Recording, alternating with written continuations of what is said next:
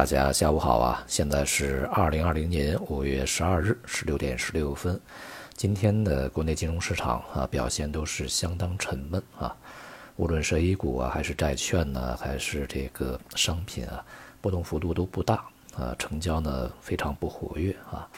早收盘呢，这个 A 股涨跌互现，上证指数呢是微跌啊，基本上收平吧。深创呢是收高啊，不过从这个个股上看呢，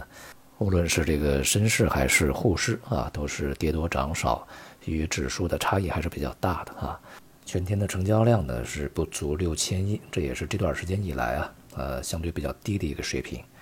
显示呢整体这个市场呢还是在一个呃观望的氛围里面啊，参与的热情并不高。继昨天啊公布了非常重要的金融数据以后呢，今天是公布了四月份的通胀数据，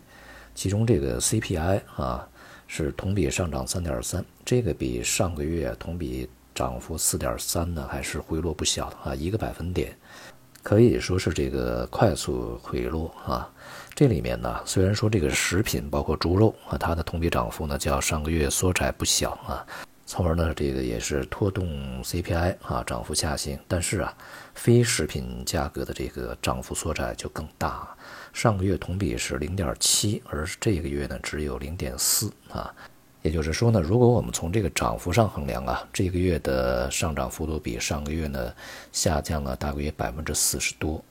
另一方面啊，这个核心 CPI 啊，它这个数据的批转呢，也是验证了整个物价回落的啊这么一个趋势。四月份呢，涨幅是同比百分之一点一，而三月份呢是百分之一点二啊。核心这个 CPI 是持续走软的。这些数据呢，也都显示啊，在三月份呢，整个这个 CPI 啊，在受到疫情啊、什么限产呐、解禁呐、啊封禁呐这些啊意外因素所导致的。啊，快速上涨以后呢，基本上这个势头呢已经终止掉啊。未来啊，整个 CPI 回落的可能性反而是很大的。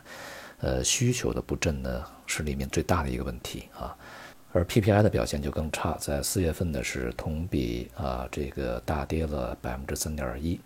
这个已经是四年多以来吧啊最大的一个降幅了。我们在之前也讲过啊，当这个危机出现的时候，别管它是什么造成的危机啊。尽管这个央行啊、财政啊啊拼命的放水、拼命的支持经济啊、印钱，但是呢，通胀不会立刻就来啊，它会有一个传递过程。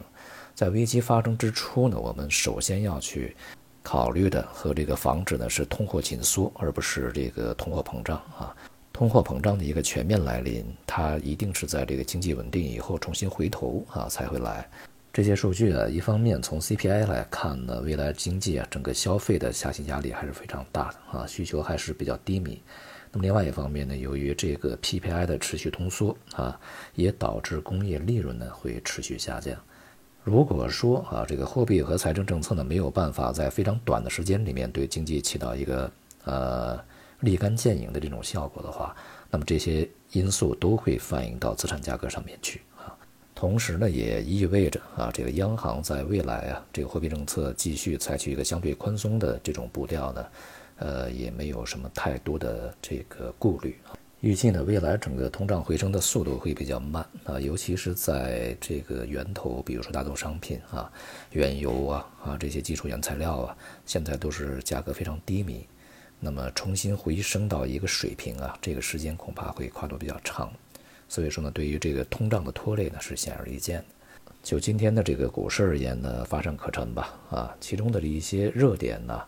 呃，热门板块在近一段时间也是此起彼伏啊，转换的比较快一些，缺乏一个主线索。如果说这段时间啊，这个市场有什么主线索的话，那么还是这个逆周期啊，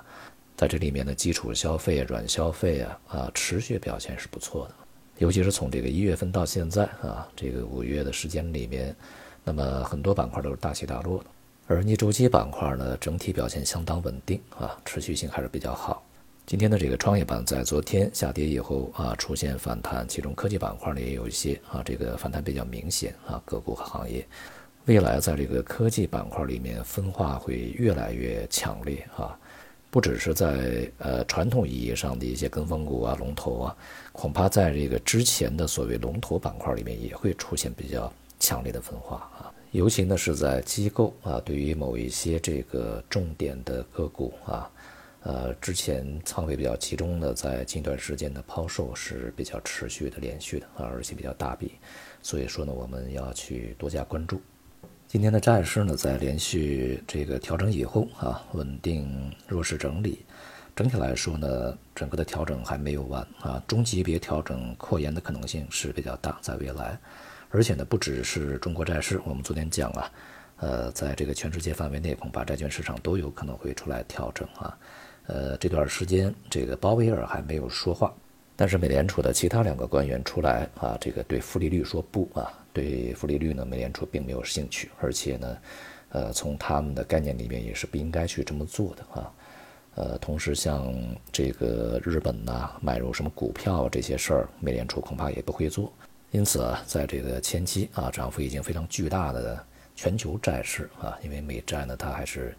呃影响不小的啊，可能会在近期啊出现一个统一的调整。风险市场整体而言啊，无论是股市还是商品呢。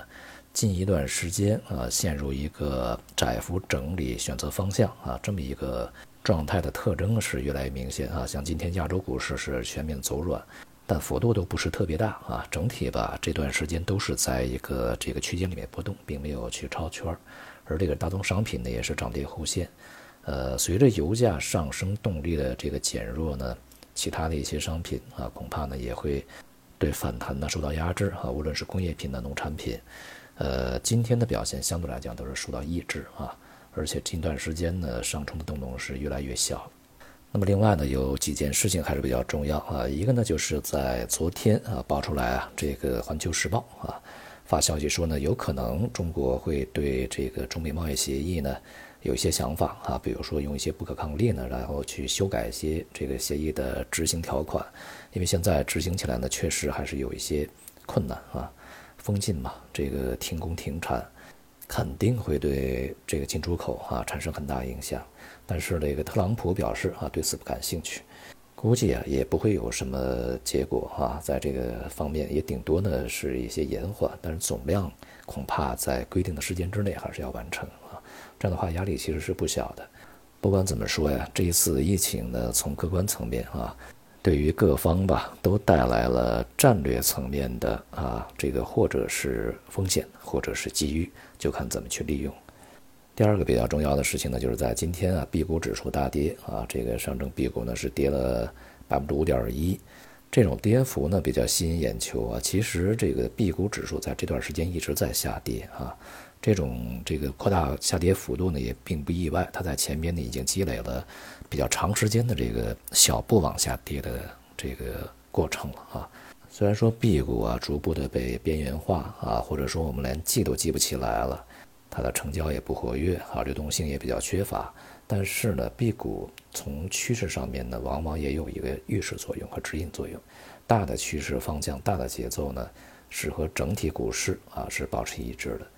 因此呢，它阶段性的一些比较大的波动，并不是一些临时的啊这个消息啊，或者是因素去刺激的结果，而就是在一个趋势过程中啊，到了一定阶段的一个必然结果。像上证这个 B 股指数呢，现在已经是抵达了两千一二年以来的最低，而且呢，从状态上看，毫无停止下跌的意思啊。